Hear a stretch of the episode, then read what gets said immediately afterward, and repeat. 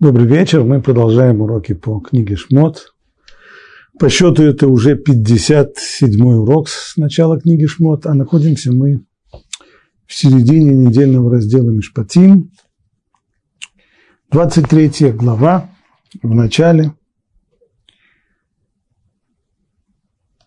4-5 стих. Если найдешь быка твоего врага или его осла, заблудившегося, ты должен возвратить их ему. Заповедь возвращения пропажи. Если увидишь осла твоего ненавистника, гнущимся под ношей, неужели оставишь без помощи? Помоги ему. То есть, если человек идет и видит, что осел гнется под ношей, если ему сейчас не помочь, не поправить ношу, то может упасть, и потом уже его будет достаточно трудно поднимать. Надо остановиться и помочь, даже если осел этот принадлежит ненавистнику.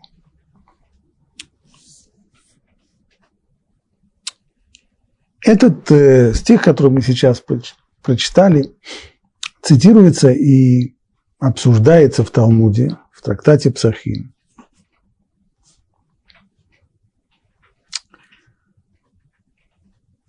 И основа обсуждения – понимание о том, что, как говорит Талмуд, лоби шуфта не аскинан, лоби решай аскинан.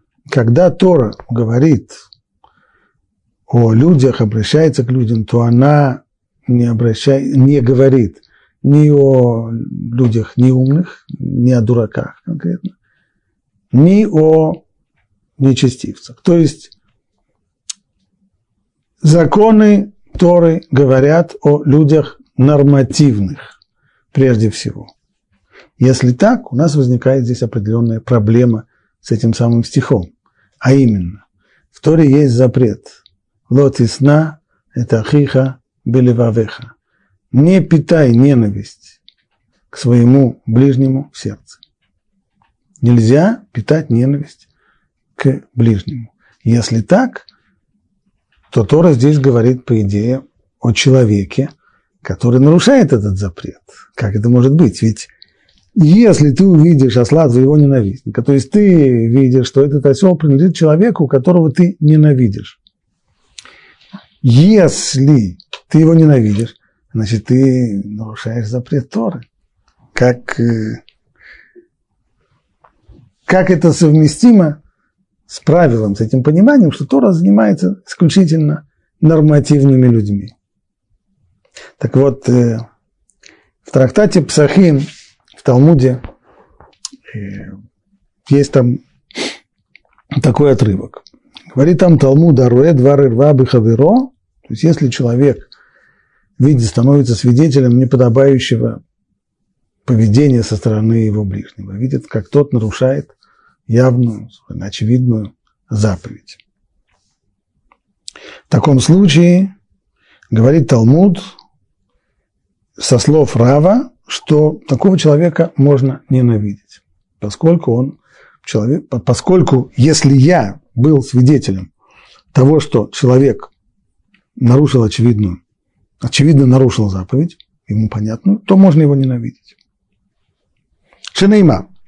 Откуда мы выводим это разрешение? Как сказано, и он тут же цитирует этот там стих. «Если увидишь осла твоего ненавистника, гнущимся под ношей, неужели ты оставишь без помощи? Помоги ему». О чем здесь речь идет? Если речь идет о ситуации, в которой все знают, что такой человек э, нарушитель, тогда он не называется мой ненавистник, тогда все, его, все знают, что он нарушитель, и тогда всем это разрешено. Стало быть, речь идет именно о такой ситуации, когда я, будучи в данном случае единственным свидетелем, только я видел, и только я знаю, что он ведет себя неподобающим образом, что он нарушитель, и мне здесь явно дано разрешение его ненавидеть. Иначе Тора, которая всегда говорит о нормативных людях, не стала бы говорить таким образом, если увидишь осла твоего ненавистника. Стало быть, есть люди, которых можно ненавидеть. Это то, что мы учим из этого стиха. какого человека можно ненавидеть? Не только тех, которые являются очевидными мерзавцами, про которых весь свет знает, что на них просто негде клеймо ставить. Нет, имеется в виду даже такой человек, про которого все остальные люди, может быть, думают, что он вполне приличный человек. Но я-то точно знаю, поскольку своими глазами видел, что он нарушитель, мне его можно ненавидеть. Дальше говорит Талмуд со слов Нахман Барыцхак, что даже есть мецва такого человека ненавидеть. То есть ненависть по отношению к такому человеку – это похвальное, богоугодное дело. Как сказано у царя Давида, страх Божий, то есть богобоязненность, это ненависть к злу. Иными словами, ненависть к злу проявля... это проявление богобоязненности человека. Тот, кто тот, кто Бога боится, тот, кто ценит его заповеди, естественно, испытывает ненависть к человеку, который запросто нарушает эти заповеди. Так сказано в Талмуде.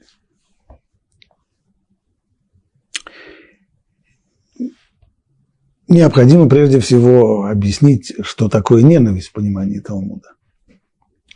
Талмуд говорит, что если кто-то не говорил с другим человеком три дня, то он нарушает уже запрет, не питая ненависти к своему ближнему в сердце. То есть имеется в виду, что мы просто три дня не встречались.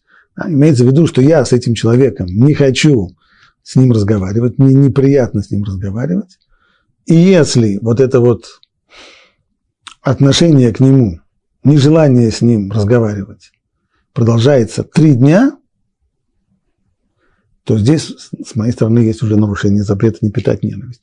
Понятно, что когда люди делают друг другу гадость, то в первые минуты, в первые даже часы э, злимся на, на человека, который сделал нам гадость. Ну хорошо, разозлились, разозлились, уже через несколько часов можно уже успокоиться. В крайнем случае на завтра уже можно успокоиться.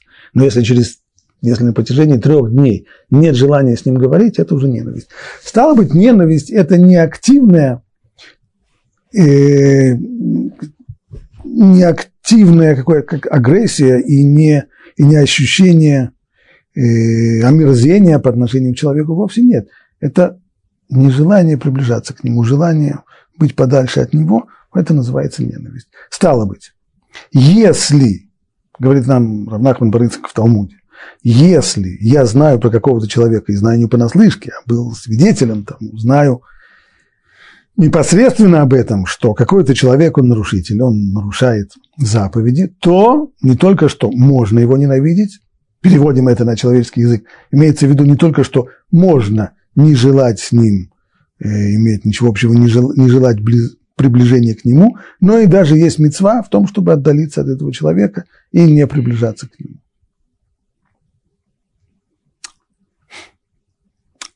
Рамбам приводя, выводя закон из этого самого места в Талмуде, которое мы сейчас прочитали, пишет так. Он цитирует наш с вами стих, если увидишь осла своего ненавистника, гнущимся под ношей, неужели оставишь его без помощи? А как же еврей может ненавидеть еврея? Ведь Тора запрещает питать ненависть к брату в своему сердце. Мудрецы пояснили, что здесь речь идет о человеке, которому довелось увидеть, как некто совершил грех. А когда он пытался увещевать его, то тот не внял и не перестал грешить. Вот ненавидеть такого человека даже богоугодное дело, это мецва. Во всяком случае, пока не раскается и не прекратит грешить. Рамбам здесь вставил еще одно условие, которое в самой Гмаре не написано. В, точ, точнее, в том месте из Талмуда, который я зачитал, там это не написано. Но это следует из других мест. А именно, все разрешение ненавидеть грешника, оно только после того, как мы попытались его разумно уговорить, прекратить грешить. То, что называется тохиха и переводится таким старорусским словом увещевать, которое сегодня уже практически никто не употребляет. Имеется в виду, что такое тохиха? Это критика, конструктивная критика, то есть критика не, не типа э, наезда на человека с, с агрессией, с криками. Имеется в виду, что если я вижу, что какой-то человек нарушает запрет, то это значит, что прежде всего я должен подойти к этому человеку и сказать, если мне так кажется, я не, не верю, но мне так кажется, что ты сделал так-то и так-то. Это действительно так. И если ты действительно так сделал, то вообще-то Тора запрещает такое, такое действие. Нельзя так делать. И только если человек не внемлет этим моим увещеванием и продолжает гнуть свое, а Васька слушает да ест, вот только тогда есть разрешение его ненавидеть. И коли есть разрешение, тогда это даже больше. Есть даже в этом мецва. Но до того, как я попытался его критиковать, никакого разрешения на ненависть нет. Понятно, что где-то 70% случаев, в которых мы э, считаем, что э, у нас, э, в нас кипит ярость благородная по отношению к аморальным и безнравственным, нехорошим людям, которые нарушают заповеди и так далее, они просто уходят из этого, потому что нет разрешения на ненависть, пока не, не выскажем человеку критику. Хотя нужно оговориться, не исключено, что в определенных ситуациях нет обязанности критиковать. Увидим это в дальнейшем. Пока что я хочу вернусь, вернуться к стиху. Итак, как же, как же теперь нам понимать этот стих? Если увидишь осла твоего ненавистника, переводим это теперь в понятие, которое мы выяснили, а именно, если увидишь осла, который принадлежит человеку, которого ты видел, а, а о котором ты точно знаешь, что он нарушитель, что он нарушает запреты Торы, и ты увидишь, и ты его пытался покритиковать, пытался враз, вразумить его, и он не внял. И если ты увидишь, что этот осел гнется под ношей, неужели ты его не оставишь без помощи? Получается так, человека этого мецва ненавидеть. Разрешено и даже заповедано его ненавидеть, но оставить его без помощи никак нельзя. А это он Тора говорит. Ненависть – это одно дело, но надо же ему помочь сейчас.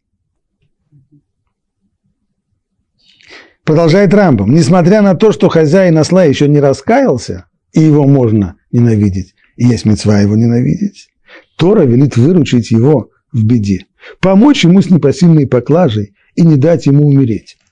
Говорит Рамбом, а я не слишком здесь э, преувеличил, причем здесь умереть? В конечном итоге всего лишь э, осел у него гнется под нож, и где-то в дороге у него, переведем это на язык нашей современности, мотор у него заглох, не может он э, завести машину посередине дороги. Значит, мне нужно, я еду по шоссе и вдруг вижу, машина с поднятым капотом где-то стоит у обочины дороги. Ну, что нужно в этой ситуации сделать? Заповедь, митцва, безусловно, остановиться. В такой ситуации заповедь есть остановиться и помочь человеку завести.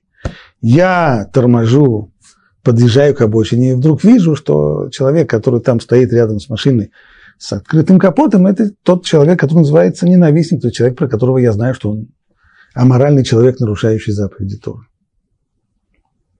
Ненавидеть его можно, да, а помочь ему нужно. Почему нужно ему помочь? Трампом, ведь он же может, он же может так и умереть. Почему он так может умереть? Ну, во-первых, из-за нежелания терять свое имущество. Тот может задержаться в этом месте и может быть подвергнуться опасности.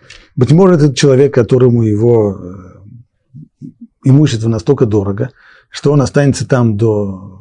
побоится бросить там машину с грузом, который есть в машине. И он там останется на ночь.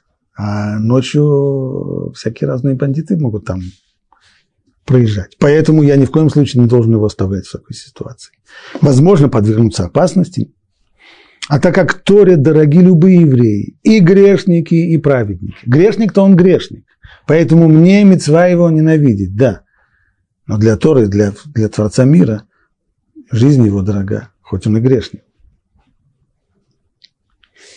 И если только они верят в Творца мира и принимают основы нашей веры, есть оговорка, то есть вероотступники не входят в это правило. И об этом сказано у пророка, скажи им, клянусь слово Бога, я не желаю смерти злодея, хочу, чтобы он раскаялся и жил.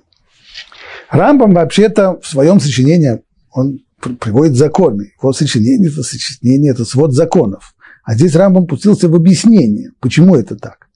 Это не случайно. В очень в, редких случаях Рамбам пускается в объяснение. Когда?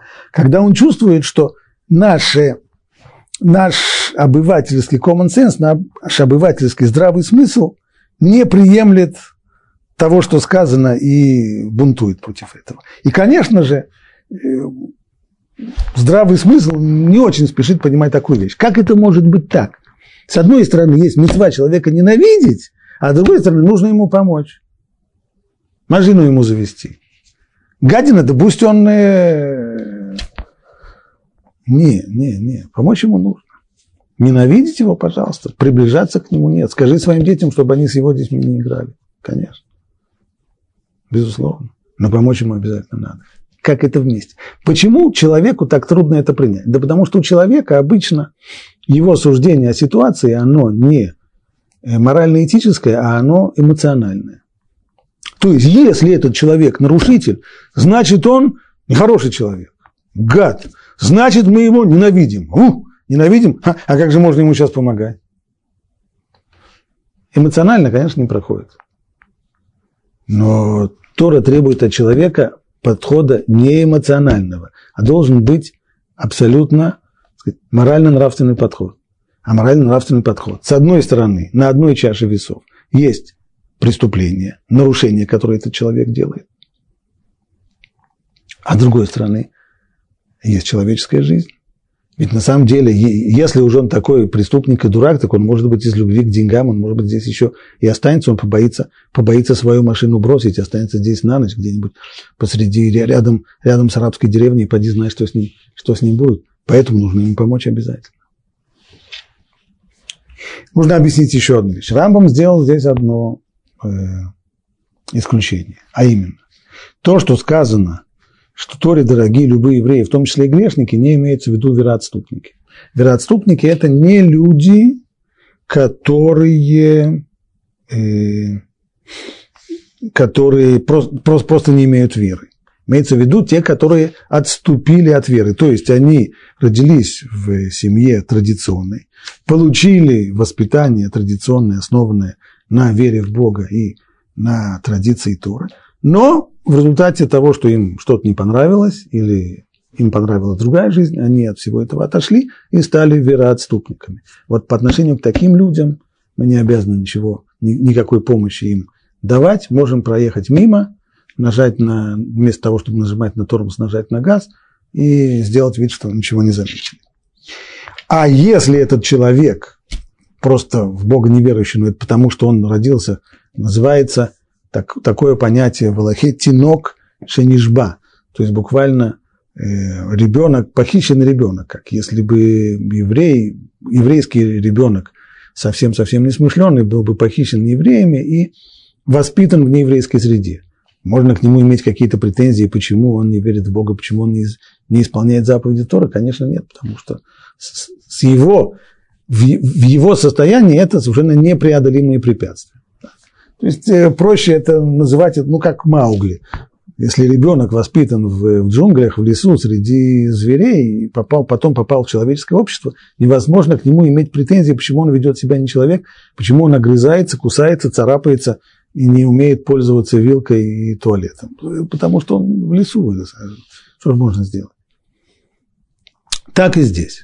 Значит, тем людям, которые действительно рассматриваются как вероотступники, им нет мецвы помогать, но человека, который не вероотступник, а грешит он потому, что очень хочется, ему есть мецва помогать, вместе с тем есть мецва его ненавидеть.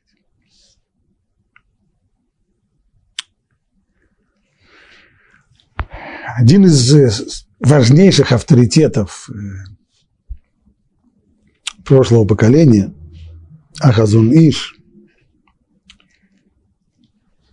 пишет о, об этом следующим образом.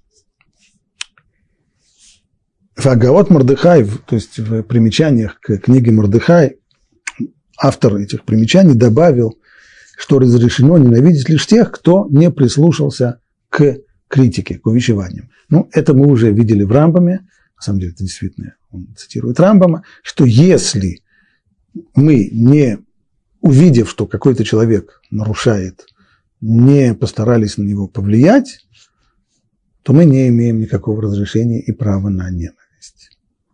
И также в конце книги Хофицхайма Аббат Хесед тоже сказано, что заповедь любить евреев распространяется даже на грешников. По той же причине. То есть, по какой причине? Что они в своих э, грехах э, невиновны. В своих заблуждениях. И еще приведен там следующий аргумент. А как я знаю, что они невиновны в своих грехах? Очень просто. А я пытался с ним поговорить, может быть? Нет, мне было как-то неудобно с ним говорить. Ну так а куда ж ты, куда ж ты, его, не, куда ж ты его ненавидишь? Быть может, если бы ты с ним поговорил спокойно, по-человечески, может быть, он бы прекратил. Может быть, ты бы его уговорил. Ты этого не сделал, потому что тебе неудобно, потому что, значит, не имеешь права на ненависть. И еще там приведен следующий аргумент из респонса Маарама, раби Меира из Ротенбурга. Он слышит следующую вещь. Пишет он. В, в Талмуде сказано, еще со слов Раби Лазар бен Азария, что я вообще не уверен, есть ли в нашем поколении кто-нибудь, кто умеет критиковать. Это сказал Раби Лазар бен Азария 2000 лет тому назад. Что это значит, что не уверен, что умеет кто-то критиковать? Уж казалось бы, что, что критиковать, по-моему, все умеют. Если Помню, один психолог предлагал как-то родителям оставить э, магнитофон, включенный на запись, на протяжении всего дня и посчитать, сколько замечаний они делают своим детям. Так, сколько они детей критикуют. Если они потом от этого не сойдут с ума, то уж казалось бы, критиковать люди по отношению к своим детям, а иногда и по отношению к своей второй половине, только делают, что критикуют. Имеется в виду другое. Мы не умеем критиковать так, чтобы критика подействовал на человека, чтобы он изменился к лучшему. То есть у нас критика – это просто выражение нашей агрессивности. И такая критика, она, конечно, не, не имеет действия. Просто когда человек слышит, как мы на него наезжаем, как мы его критикуем, как мы говорим с издевкой, как мы говорим со злобой, как мы... Ну, так, э, конечно, он не внемлет этому. Это понятно. Да и мы сами не внемлем, когда нас критикуют таким образом. Мы сами не терпим такую критику. Это все ясно. Стало быть, говорит Мара, если уже во времена Талмуда мудрецы сомневались, умеем ли мы критиковать так, чтобы критика возымела воздействие, то уж тем более по прошествии двух тысяч лет мы уж совсем уж точно не умеем критиковать так, чтобы, так, чтобы люди внемли нашей критики. А если так, то получается, что современные грешники, они все имеют статус тех, кого не критиковали, их не увещевали. Стало быть, их можно считать жертвами непреодолимых обстоятельств. То есть по отношению к ним они не виноваты в грехах, которые они делают, ибо по, по отношению к нам. Так. О том, на самом деле они виноваты или нет, это уже после 120 лет Всевышний решит. Но по отношению к нам, как мы к ним относимся, мы к ним относимся как honest, то есть непреодолимые обстоятельства, когда человек не виноват в том, что он делает, и почему мы его должны так считать? Да потому что мы его не, не увещевали.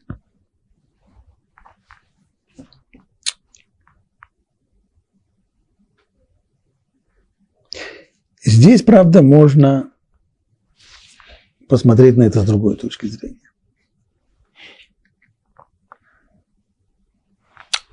Дело в том, что необходимость и, и обязанность критиковать и увещевать в Торе высказана таким образом.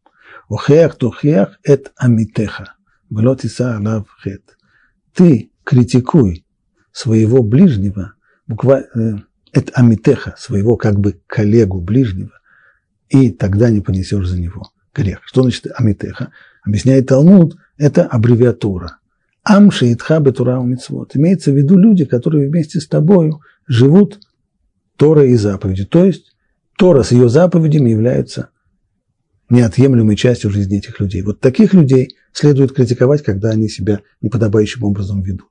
А человек, который не живет по Торе, который вообще не считает, что Тора его к чему-то обязывает, такого человека нет обязанности критиковать.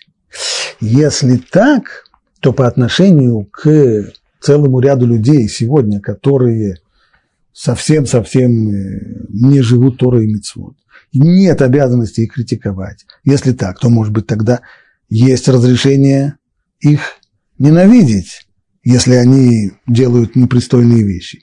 Это с одной стороны. А с другой стороны, есть то, что написал Хазуныш, поскольку эти люди на самом деле в таком своем образе жизни не виноваты, они, в общем-то, как Маугли, в заблуждение их вызваны тем, что они воспитаны так, Родители их так воспитывали, в детском саду их так воспитывали, учительница им тоже ничего про Тору не рассказывала. А если рассказывала, не дай Бог, такое рассказала, что лучше бы она ничего не рассказывала. Ну и в результате вот вырастает такой человек, какие претензии к нему можно иметь.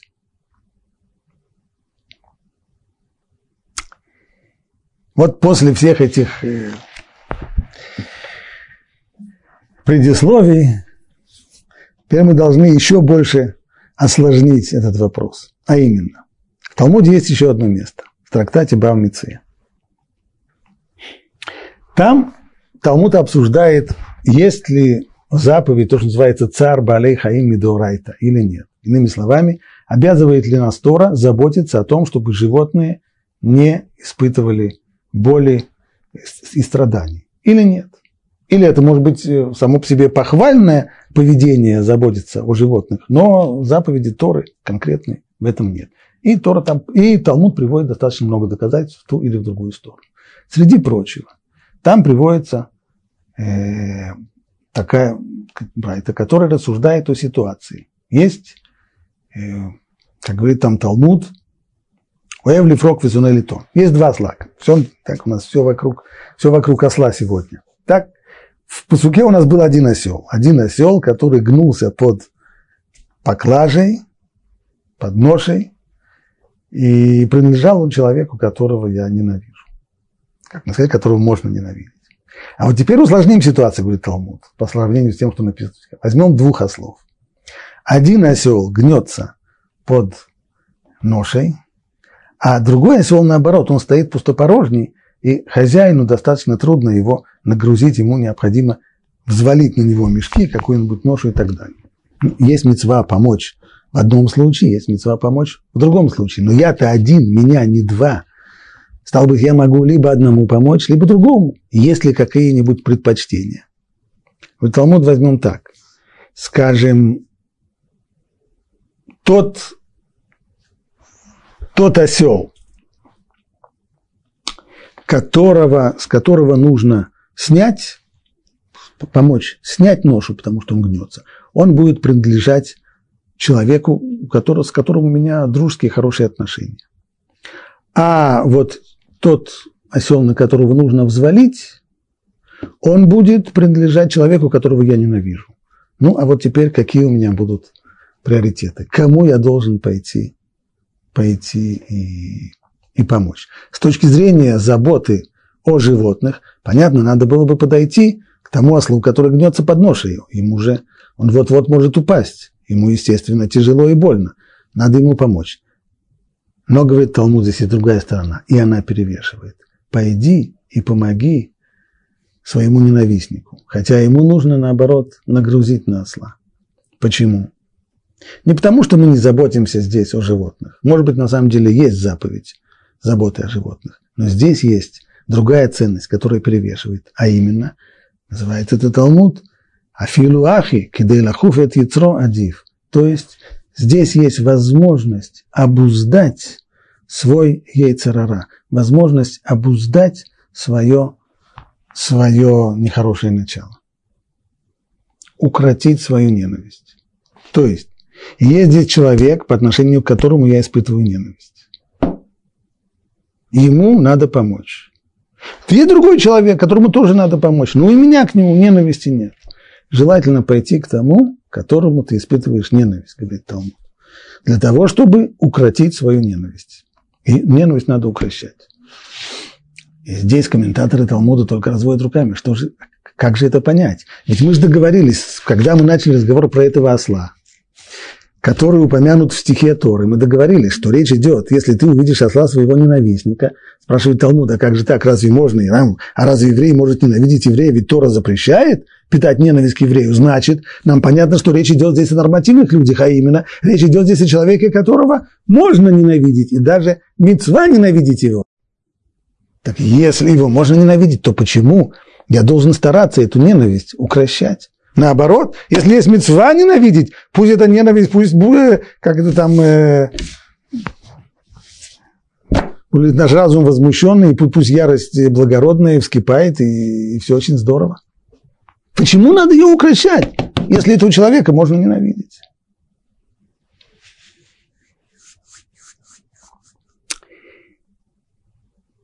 От, вопрос очевиден. Ответов на этот вопрос есть много. Они, в общем-то, их можно сгруппировать в две большие группы.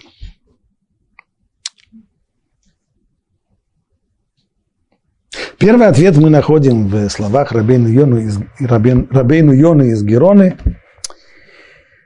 В своей книге Шарейт Шува он там говорит о запрете Лашон Ара, о запрете говорить плохо о людях. И вот там у него есть такая фраза. О тех в ч... людях, в чьей нечестивости и злодействе ты убедился лично, можно и нужно рассказывать. То есть там, где я знаю не, не понаслышке, не кто-то, не, не одна баба сказала, и не кто-то мне по секрету, а я ну, своими словами знаю, что человек нарушает явно, очевидно, совершенно запрет. Почему нарушает, может, плевать он хотел. О таких людях можно рассказывать. Почему? Это то, что называется разрешение лашона ралы тойлет. Разрешение рассказывать злого человека не для того, чтобы его очернить, а для того, чтобы была от этого рассказа какая-то польза. Какая здесь польза может быть? Можно рассказывать, насколько эти люди грешны и аморальны, и вообще очернять грешников в глазах людей, чтобы подобное поведение было бы омерзительным для тех, кто внимает твоим словам. То есть, если человек делает гадости, а мы при этом все общество молчит и воспринимает его поведение как само собой разумеющееся, то его дурной пример становится заразительным. Люди смотрят, что Рабинович так себя ведет, и вроде нормальный. Поэтому необходимо, необходимо, чтобы подобного рода поведение, оно натыкалось бы на неприятие общества, чтобы люди в обществе высказывали свое фе по отношению к этому поведению. Мы это не приемлем, нельзя так себя вести. Поэтому можно рассказывать гадости о таких людях. Говорит Рабин Юна, не, не о таких людях. Вы плохо прочитали то, что я написал. И вообще можно очернять грешников в глазах людей, чтобы подобное поведение было бы омерзительным для тех, кто внимает твоим словам. Он не пишет, что подобные люди пусть будут омерзительны тем, кто тебя, тебе внимает, а подобное поведение. Вот здесь мы нашли первое, первый ответ по отношению к таким людям, о которых я знаю, что они нарушители, что они люди аморальные, безнравственные, грешные. Есть мецва ненавидеть? Да. Кого? Не их, а их поведение, говорит Рабейн И поэтому можно и рассказывать другим людям об их поведении, чтобы они тоже ненавидели. Кого? Их поведение. А людей таких, людей таких надо любить. Поэтому что же говорит здесь Талмуд? Ведь человек-то обычный, ему же очень трудно различать между человеком и поведением. Поэтому если он ненавидит поведение нарушителя, он же обычно ненавидит его самого. Вот об этой ненависти к нему самому, об этой ненависти Тора и сказала, вот ее надо укращать. Поэтому нужно, когда ты видишь, как ненавистник твой мучается, не может поднять ношу на своего осла, или в современном примере, как он стоит рядом со своей машиной у обочины дороги, поднят капот, и он не может завести свою машину, а, при всей ненависти к его поведению, к нему не следует испытывать ненависти, чтобы ее укротить, пойди и помоги ему. И чем больше ты будешь ему помогать, такова природа человека, тем больше ненависть к нему, как человеку, будет ослаблять. И так правильно себя вести. Это Рабейн Йона. Довольно близко к тому, что писал Рабейн Йона, много сот лет тому назад, близко к этому пишет и представитель предыдущего послевоенного поколения, Хескель Левинштейн, который был Машгех сначала в Ишиве Мир, потом в Поневиш. Подобает ненавидеть поступки грешников, но не их самих. Почему? Ну, сказано в перке, а вот Хавив Адам Шеневрабы целим, то есть мил Творцу человек, потому что он создан по его образу и подобию. А посему непозволительно ненавидеть его самого. Он, кто такой человек? Он целым Луким, он образ и подобие Божий. Как ты можешь его ненавидеть? А написано, что мецва ненавидеть грешника. Имеется в виду его поведение. Но надо стараться пробудить в своем сердце любовь к Богу в такой степени, что под влиянием этого чувства возненавидит грех, который посягает на честь Творца. То есть спрашивает Рав ну а как это на практике?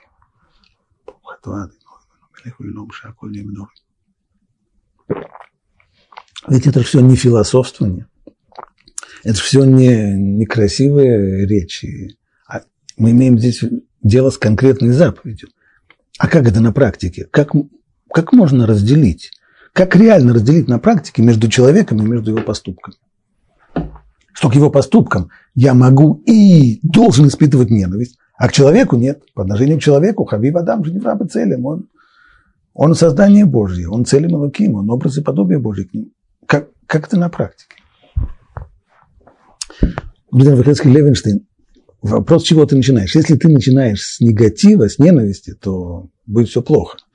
А нужно быть по-другому. Нужно стараться пробедить в своем сердце такую любовь к Богу, что естественным образом поступок против заповеди Бога будет вызывать в нас отвращение. Что под влиянием этого чувства возненавидит грех, который посягает на честь Творца. Но по отношению к человеку-то не будет тогда. Если мной руководит ненависть, негатив, отрицание, то ненависть это, безусловно, сфокусируется на человеке, чего делать нельзя. А если мной будет руководить любовь, любовь к Богу, тогда ненависть сфокусируется на его поступке, который противоречит закону Бога, а не на человеке. Ну а как человек может себя проверить, если я испытываю, вот есть такой сосед, который делает гадости, очевидно совершенно, он делает гадости, я знаю точно совершенно. Я как, у меня правильная ненависть или неправильная? Как мне себя проверить? Есть ли какая-нибудь лакмусовая бумажка, при помощи которой я могу проверить, я ненавижу его, что неправильно, или его поступки, что правильно? Вот Рабин задай себе простой вопрос. И на, не, не Рабин говорит Рав Левинштейн.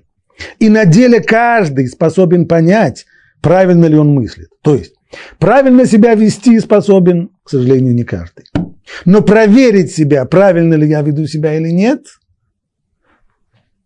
мы можем. Сами себя мы на самом деле можем не обманывать. Других обманывать – другое дело. Но сами собой мы можем быть предельно честны. Как? Задать себе простой вопрос. Желаю ли я бед и гибели злодеям, или же испытываю снисхождение грешникам и в сердце молюсь об их раскаянии? Когда ты видишь этого человека, которому не хороший человек, грешник, не, а морально безнравственный, что тебя обрадует? Если он оступится и упадет, поскользнется или упадет, или в его машину кто-нибудь въедет, или у него в доме случится пожар, скажет, а, о, Боже, значит, ты ненавидишь его. Значит, ненавидишь его. А если наоборот, ты при этом испытаешь боль, если ты испытаешь, испытываешь снисхождение грешникам и молишься о том, чтобы они исправились, тогда правильно. И когда видят у них признаки исправления, тогда преисполняется радость. Тогда это ненависть правильно. Но, конечно же, это тяжелейший труд. Что делать? Заповедь, заповедь это тяжелейшая. Это не как. Есть у нас легкие заповеди в Торе. Кашрут, шаббат и прочее. А есть тяжелейшие заповеди Торы. Вот это одна из тяжелейших. Это тяжелейший труд найти вот эту тонкую грань между ненавистью к злу и сочувствию к тем, кто творит это зло. Но такова заповедь, и это необходимо. Итак, Рабин Йона и э, Рабхеский Левинштейн, оба они говорят, что различие все лежит между поступками, необходимо различать между поступками и человеком. Поступки можно и есть мецва ненавидеть, человека нельзя ненавидеть. Поэтому Талмуд и говорит, что в такой ситуации, когда ненавистник находится в беде, мецва помочь именно ему, а не кому-то другому, для того, чтобы свою ненависть к нему лично ее укротить, потому что она неуместная, несмотря на ненависть, которая должна быть к его поступкам.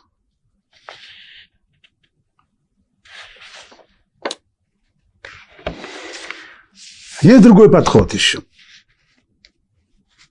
Это уже не развлечение между поступками и человеком, а это отношение к человеку, неоднозначное отношение к самому человеку. Такой подход мы находим в книге Таня. Шнейл Зальман из Ляды, основатель движения Хаббат,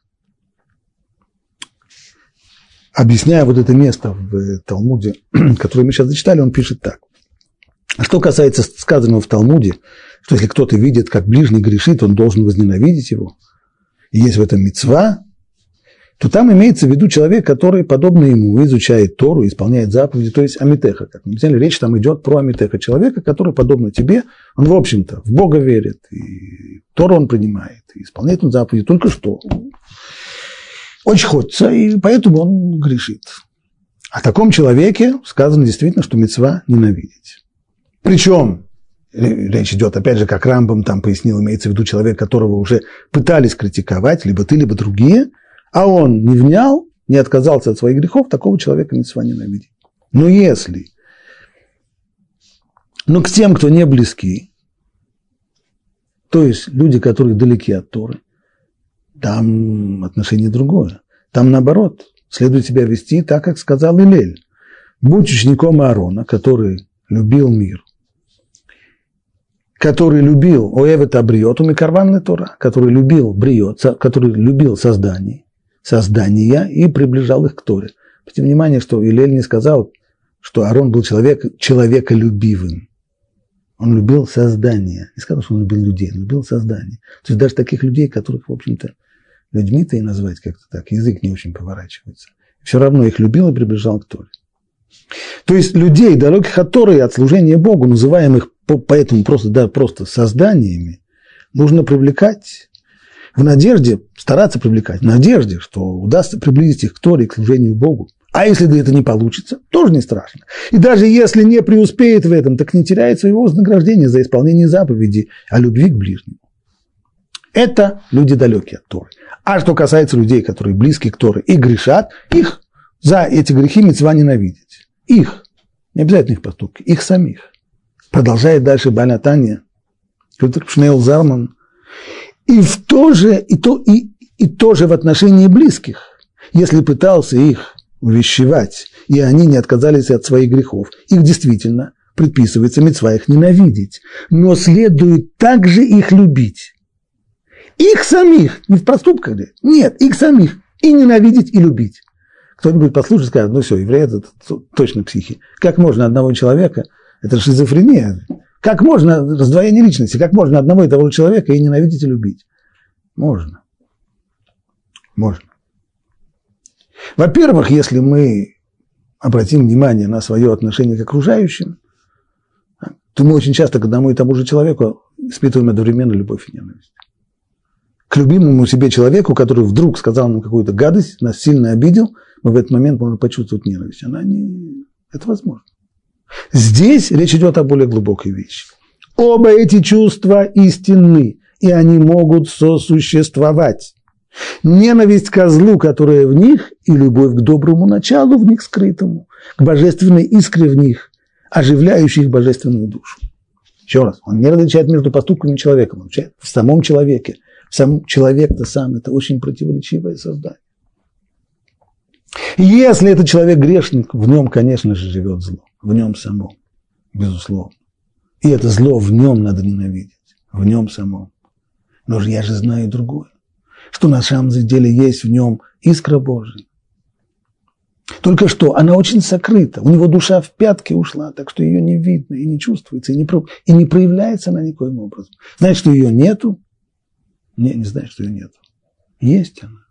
Но только она обросла такими слоями гадости, что ее совсем не видно. Более того, нужно также побуждать сердце к состраданию по отношению к их божественной душе, ибо она находится в изгнании, погруженная во зло, которую у грешников одерживает верх над ней, над божественной душой. Это все равно, что взять бриллиант и бросить его в отхожее место. Он перестает быть бриллиантом, но он остается. Только на нем столько дерьма, что... Это отношение должно быть к божественной душе того самого нечестивца, который грешит. Есть мецва, есть, не, безусловно, заповедь ненависти к такому человеку, да, даже к нему самому, козлу, который в нем. И вместе с тем жалость, любовь, жалость к его душе, которая попала в такое место. И сострадание уничтожает ненависть и пробуждает любовь. Стало быть, по тому, как говорит Баля Таня, противоречие, которое есть у нас в Талмуде, решается следующим образом. Есть мецва ненавидеть человека, как говорит Талмуд в трактате Псахим? Да, конечно, человек, который нарушает заповеди, нарушитель, грешник, злодей. Есть мецва его ненавидеть, конечно. А то, что сказано здесь, что я должен подойти и стараться, если я вижу такого человека, ненавистника, которого мецва ненавидеть, если я вижу, что он нуждается в помощи, пойди и помоги ему обязательно. Для чего? Для того, чтобы укротить свою ненависть, конечно. Необходимо. Потому что необходимо, чтобы вместе с ненавистью была и любовь. Любовь к тому доброму началу, который в ней. Любовь к той искре Божьей, которая в ней. Любовь к его божественной душе, которую никто никуда от него не отнял. Она в нем находится. И поэтому есть такое амбивалентное отношение к этому человеку, одновременно любовь и ненависть. Любовь к, его, к, той, к тому самому добру, которое в нем, и обязательно есть в самом, в самом, самом закоснелом грешнике. И ненависть к тому злу, которое в нем.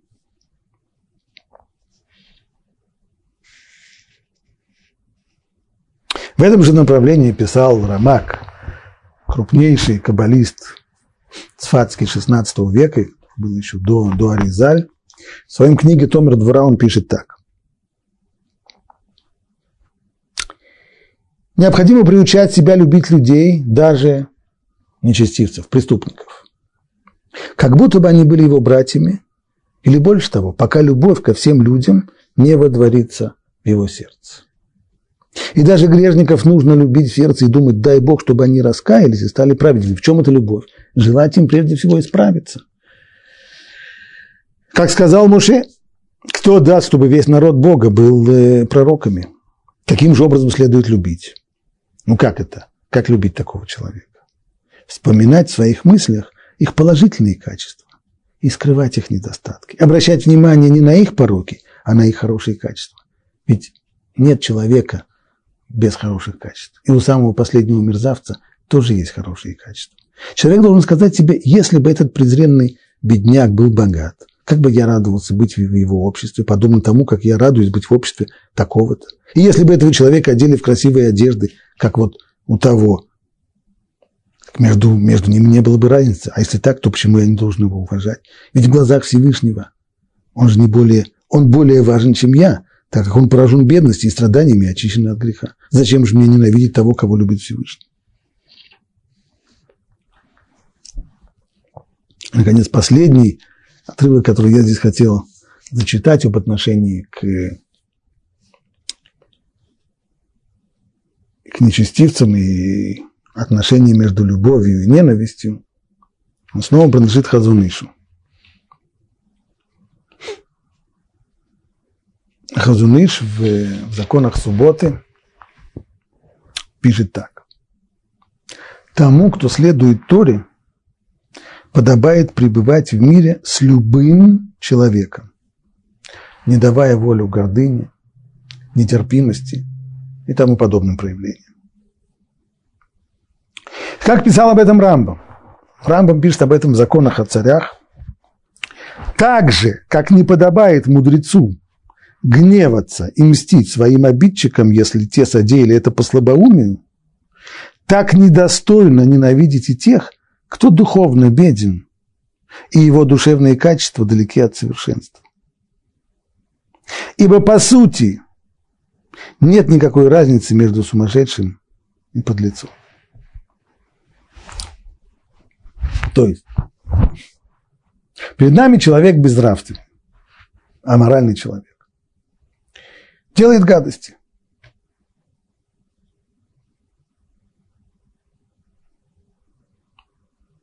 Как бы мы отреагировали, если бы эти гадости делал слабоумный человек, которого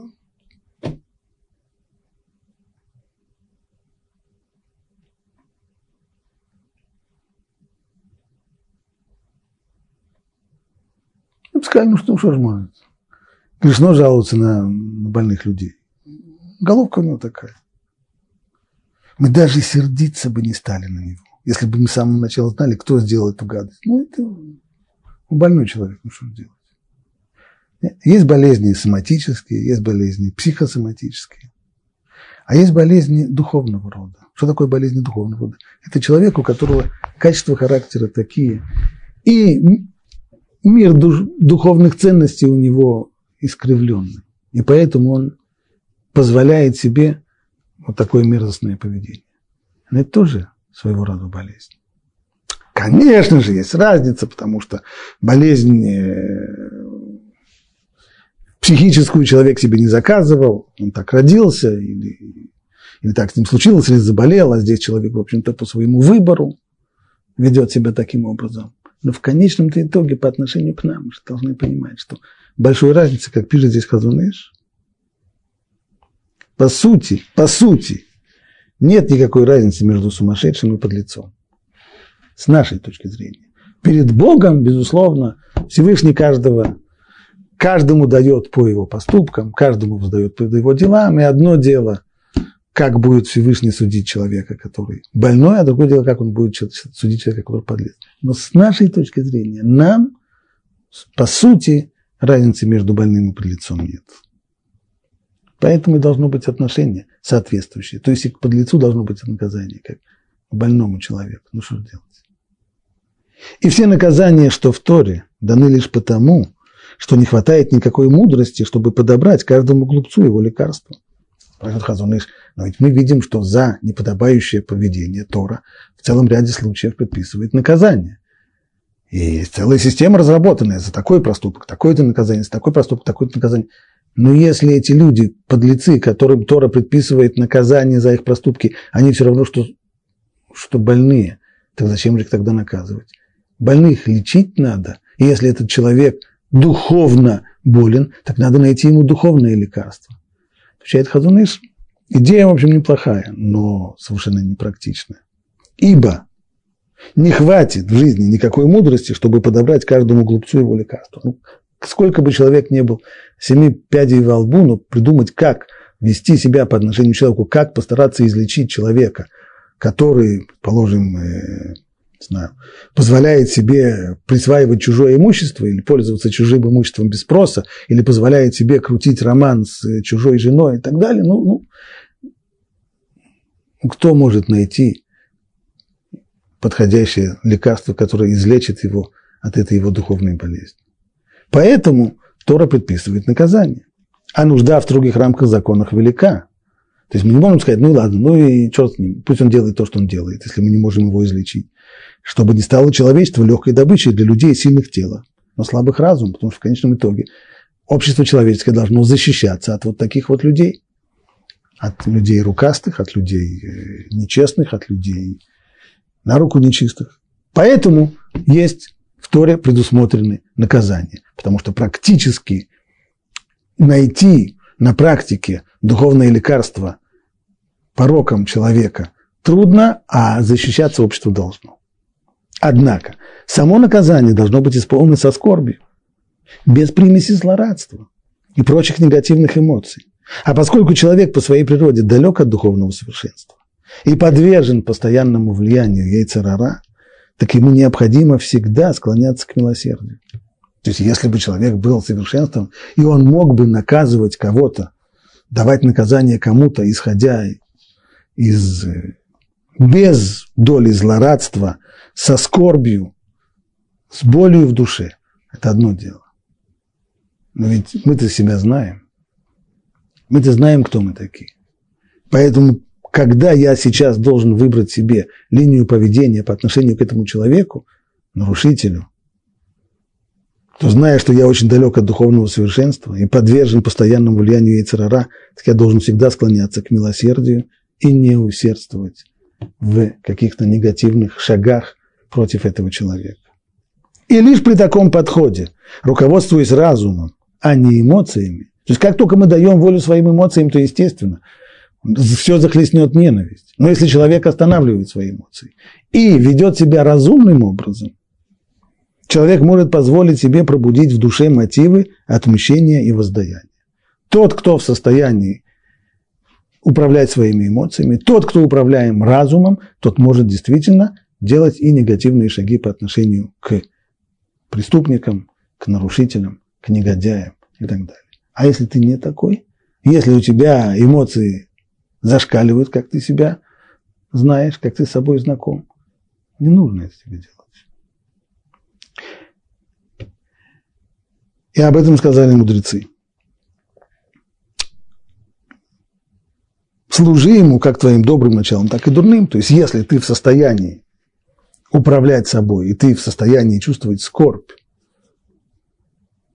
действуя против, против э, нарушителей, наказывая их и так далее, тогда тем самым ты служишь Богу, используя и свой яйцерара. Свой яйцерара – это негатив, это, это агрессия. Здесь тогда она будет служить благой цели. Но если этого нет, если тобой управляют эмоции, то тогда ты должен от этого отходить и всегда склоняться к милосердию и не наоборот. Не заниматься тогда, не, не думать о том, как наказать преступника, не думать о том, как наказать нарушителя, а испытывать по отношению к ним жалость и милосердие. Небах, несчастные люди, больные люди. Если воспринять то, что говорит здесь Хазуны, что это переворот в сознании, это революция, переворот в сознании. Научиться относиться к людям, которые делают гадости, в том числе и нам делают гадости, учиться относиться к ним как к больным. На головку больные. Если так, то они заслуживают жалости. Безусловно. Вот что мы выучили сегодня из э, всего лишь одного нашего осла, которым, который, как там сказано в Торе, гнется под непосильной ношей.